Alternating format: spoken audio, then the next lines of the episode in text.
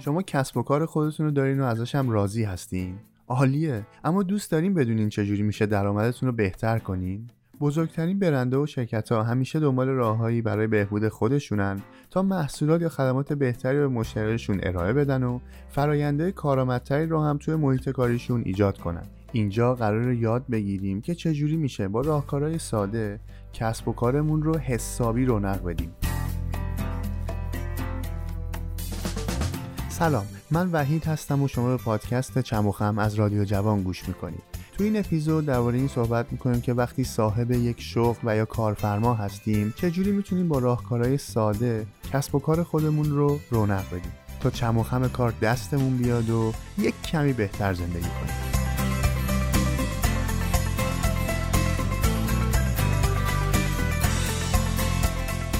نشونه‌های زمان توسعه کسب و کار.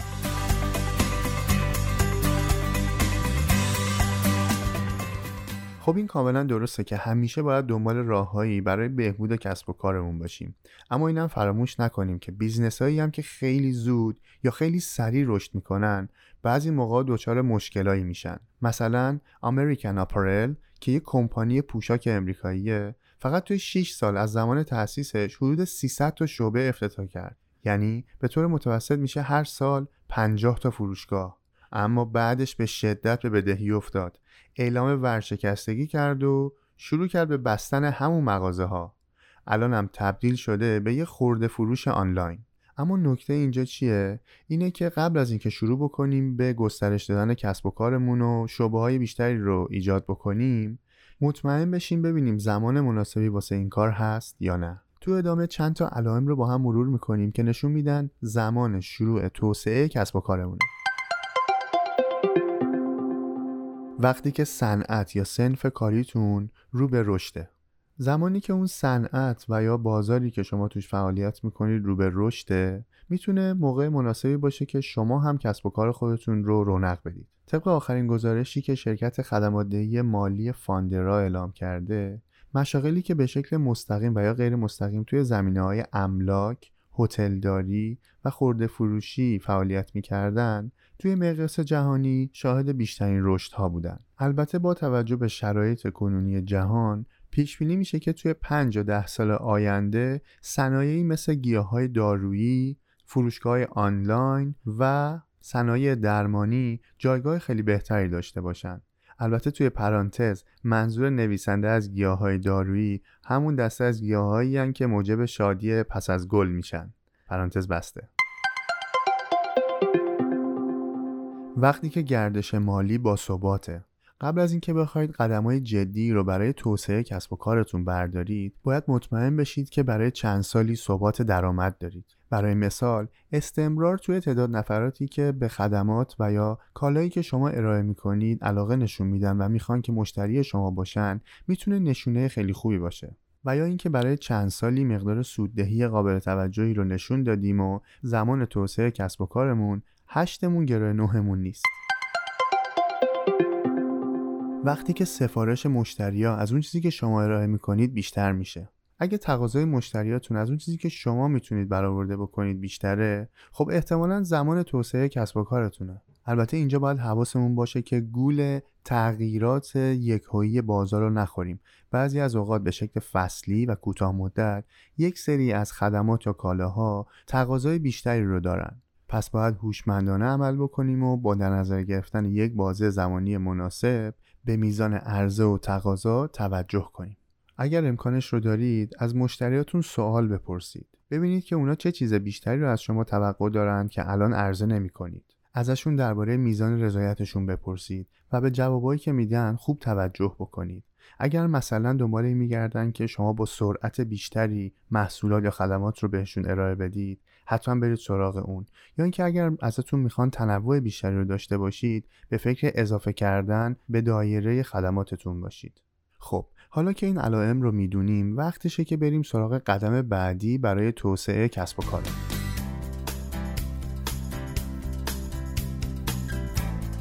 سعی کنید مشتریای تازه جذب کنید.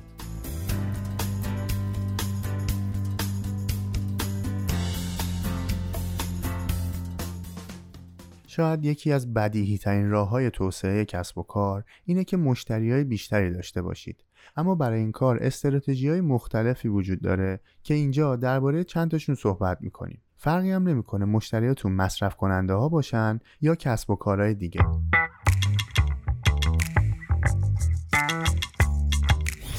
سعی کنید مشتریایی که الان دارید رو خوب بشناسید. همونطور که رامید ستی نویسنده کتاب پرفروش I will teach you to be rich که خودش هم راه انداز یک شرکتی که به بیزنس‌های آنلاین کمک میکنه چجوری رشد بکنن میگه برای اینکه متوجه بشید مشتریاتون چه چیزی احتیاج دارن، اول باید بفهمید که دغدغه‌های اصلیشون چیه. متوجه بشید که چه چیزی باعث شده اونایی که الان مشتری شما هستن مشتری شما بشن. این کار نه تنها به شما کمک میکنه که ببینید کجای کارتون رو دارید درست انجام میدید، بلکه میتونه به حفظ زمان و هزینه‌تون برای مارکتینگ و تبلیغاتتون هم کمک بکنه. مارکتینگ هم که همون بازاریابیه دیگه، اینو میدونیم. آقای ستی با ده‌ها هزار نفر از مشتریاش که خود اونا هم صاحب مشاغل دیگه هستن مصاحبه کرده و تمام سعیشو کرده تا دغدغه‌هاشون رو متوجه بشه و بتونه مشاوره بهتری بهشون بده. اما سوالایی که میپرسه چیه؟ درباره روزت بگو. بهترین قسمت روزت چیه؟ بدترین یا سختترین قسمت از روزت کدومه؟ قبلا محصول یا خدمات مشابه ما رو خریداری کردی؟ اگه یه عصای جادویی یا غول چراغ داشتی، ازش چی می‌خواستی؟ اگر شما با صاحبان مشاغل دیگه سر کار دارید که همون B2B بیزنس بهش میگیم، درباره درآمد و اهداف کاریشون بپرسید. الان هم دیگه خوشبختانه محدودیتی برای انجام دادن این کارا نداریم. میتونید از طریق سوشال میدیا انجام بدید، تلفن بزنید و ایمیل بفرستید براشون. موقع انجام دادنش هم سعی بکنید هر چقدر که ممکنه از مشتری‌های مختلفی این سوالات رو بپرسید. فرقی نمیکنه یا اونایی که شما شاید هر روز باهاشون سر کار داشته باشید یا اونایی که سالی یک بار با شما ارتباط مالی دارن. با انجام دادن این کار میتونید یه استراتژی خوب برای بازاریابیتون بنویسید و نتایج خیلی بهتری هم بگیرید.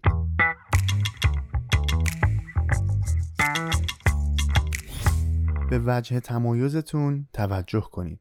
خیلی از کارآفرینا به اشتباه فکر میکنن که مقدمات موفقیت یعنی اینکه از دست دیگران کپی بکنن. شما اگر میخواید که کسب و کارتون موفق باشه و رشد و پیشرفت کنه، باید سعی بکنید که ماهیت خودش رو بسازید.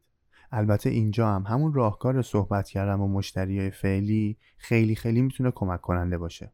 یه پیشنهاد براتون دارم. سعی کنید تمامی ویژگی‌های مشتری ایدئالتون رو بنویسید. حتی میتونید براش یه آواتار یا یک شکلک بسازید که اصلا چه شکلیه. سعی کنید با تمامی جزئیاتی که به ذهنتون میرسه اون رو توصیف بکنید.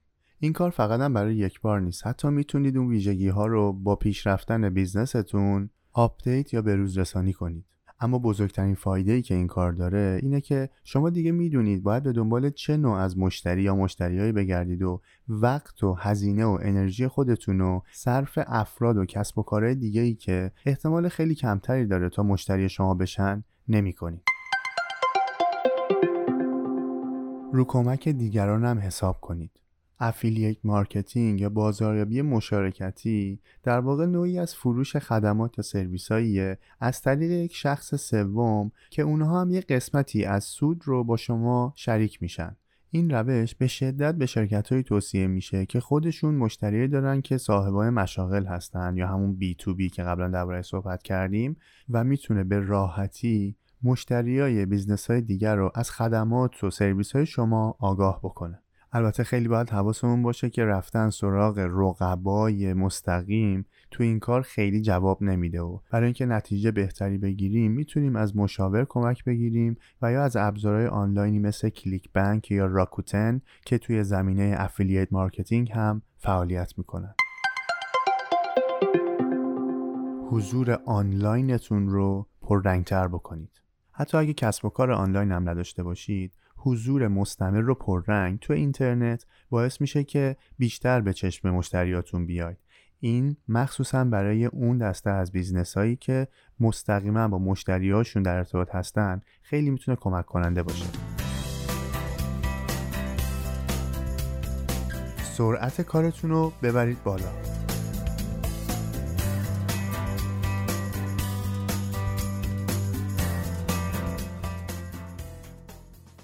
مدت زمانی که طول میکشه شما یک خدماتی رو برای مشتریاتون انجام بدید یا یک کالا رو به دستشون برسونید خیلی تاثیرگذاره. هر چقدر سریعتر کارتون رو انجام بدید، خب احتمالاً زودتر هم میتونید کسب و کارتون رو گسترش بدید. اما سرعت توی کسب و کار رو میشه از 4 منظر نگاه کرد: فانکشنینگ اسپید یا همون سرعت عمل کرد، پروسسینگ اسپید یا همون سرعت پردازش، تایمینگ اسپید یا همون سرعت زمانبندی و اکسپنژن اسپید که میشه سرعت انبساط یا گسترش پیدا کردن کسب و کار. اما سرعت عمل کرد همون مدت زمانیه که طول میکشه تا فرآیندهای روزمره کسب و کار شما انجام بشن. هر چقدر پشتیبانی بیشتری رو داشته باشید، سرعت عمل کردتون هم بالاتره. طبیعتاً تیمایی که بزرگتر هستن سریعتر میتونن کارهای روزمره رو انجام بدن. اما سرعت پردازش در واقع اون مدت زمانیه که طول میکشه تا محصول شما به دست مشتریتون برسه. توی کسب و کارهای خدمات محور مثلا مثل مشاور املاک‌ها این مدت زمان از اون موقعی که یک نفر میگه من دوست دارم این خونه رو بخرم تا اون روزی که قرارداد امضا میشه و مبالغ پرداخت میشه. سرعت زمانبندی هم در واقع اون مدت زمانیه که شما در نظر میگیرید تا به زمان درستش برسه برای گسترش دادن کسب و کارتون. بعضی مواقع احتیاجه که 1-2 قدم برگردیم عقب‌تر، دورخیز بکنیم تا 7-10 قدم رشد بکنیم توی کسب و کارمون.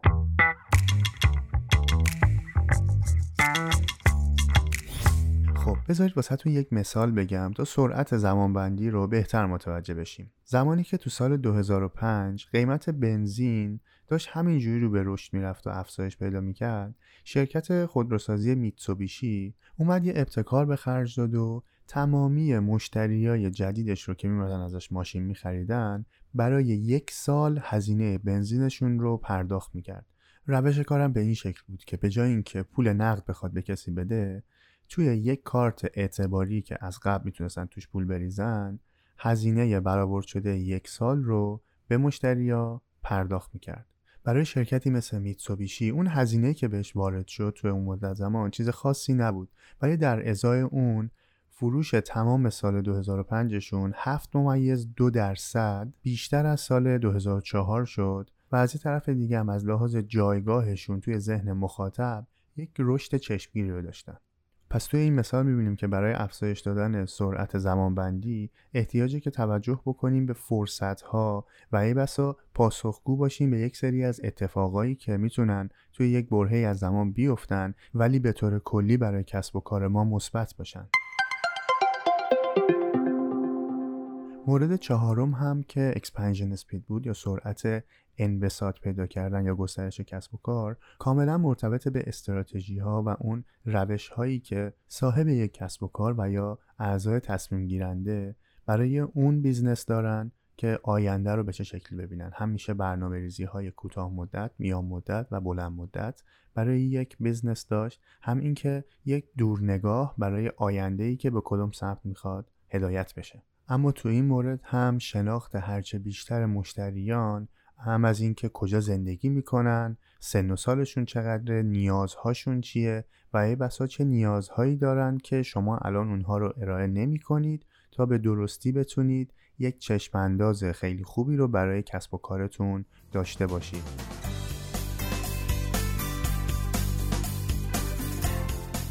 محصولات و خدمات بیشتری ارائه کنید.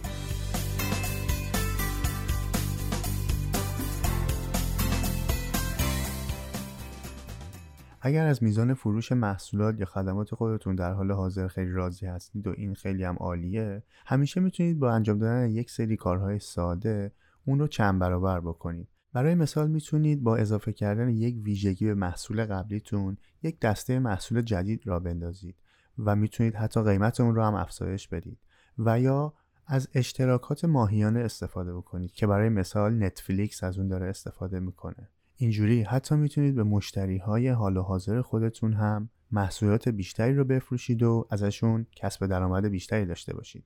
برای مثال بیاید در نظر بگیریم که یک شرکتی یک اپلیکیشن خیلی کاربردی رو راه اندازی کرده و الان هم کلی داره ازش پول در میاره، اما به این فکر میفته که بیاد ویژگی ها و توانایی های اون اپلیکیشن رو گسترش بده. اولین قدمی که احتیاج داره اینه که بره سراغ متخصصین و یا اپلیکیشن‌های آنلاینی که میان نیازهای مخاطبین رو بررسی میکنن و بهشون پیشنهاد میدن که چه مشکلات بیشتری و چه سوالات بیشتری رو میتونن برای مشتریاشون پاسخ بدن. نکته مهمی که اینجا نباید ازش غافل بشیم، نظر مشتریایی هستش که الان دارن از اون خدمات استفاده میکنن. اون باید به دقت بررسی بشه و تحقیق بشه تا کمک بکنه به توسعه بهتر اپلیکیشن. البته خب لازم به ذکره که نباید رقبا رو فراموش بکنیم. همیشه باید یک نیم نگاهی بهشون داشته باشیم که از نقاط ضعف و قوتشون آگاهی پیدا بکنیم و توسعه کسب و کارمون رو به همون نسبت برنامه‌ریزی بکنیم.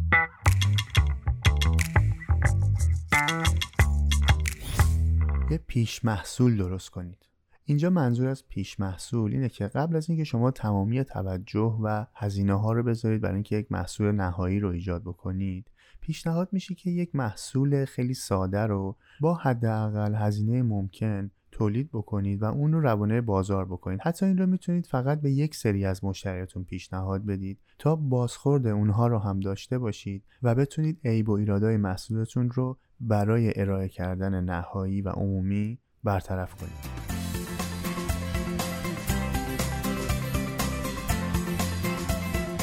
یک تیم حرفه‌ای استخدام کنید.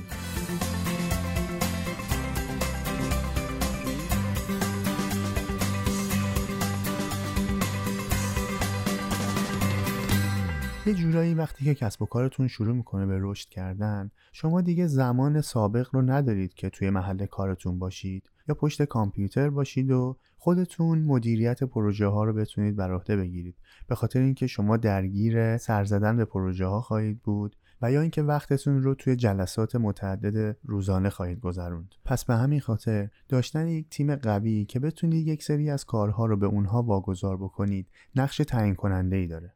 یک راه حلم که میتونه خیلی جواب بده، برون سپاری کارهاست. اما یه فاکتور خیلی مهم برای برون سپاری کردن زمانه. اینکه چطوری متوجه بشیم کی کارهامون رو برون سپاری بکنیم. بذارید اینجا نگاهی بهش بکنیم. خب به طور کلی شما وقتی که پیشنهادات خیلی خوب متعددی رو مجبورید که رد بکنید به دلایل مختلف، مثلا اینکه خودتون وقت ندارید و دارید بیش از حد کار میکنید و یا پرسنل به اندازه کافی ندارید که بتونن به نیازهای تازه پاسخ بدن. یه دلیل دیگه هم میتونه عدم تخصص کافی باشه برای ارائه کردن خدمات و یا محصولات تازه. و یا شاید هم کسب و کارتون اونقدر درآمدزا شده باشه که هزینه برون سپاری براتون اونقدر زیاد نباشه. داشتن یک تیم خوب همیشه میتونه به شما این فرصت رو بده که بیشتر فکر بکنید درباره آینده کسب و کارتون و یا مدت زمان بیشتری رو داشته باشید که بخواید پروژه‌های بزرگتر و سوددهی رو با خیال راحت‌تری انجام بدید.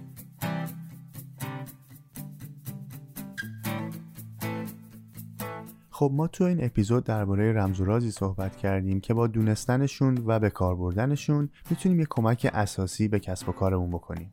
فراموش نکنید که چکیده تمامی این مطالب رو به شکل اپیزودگرافی توی پیج پادکست چموخم میتونید پیدا کنید. پس تا اپیزود بعد، بدرود.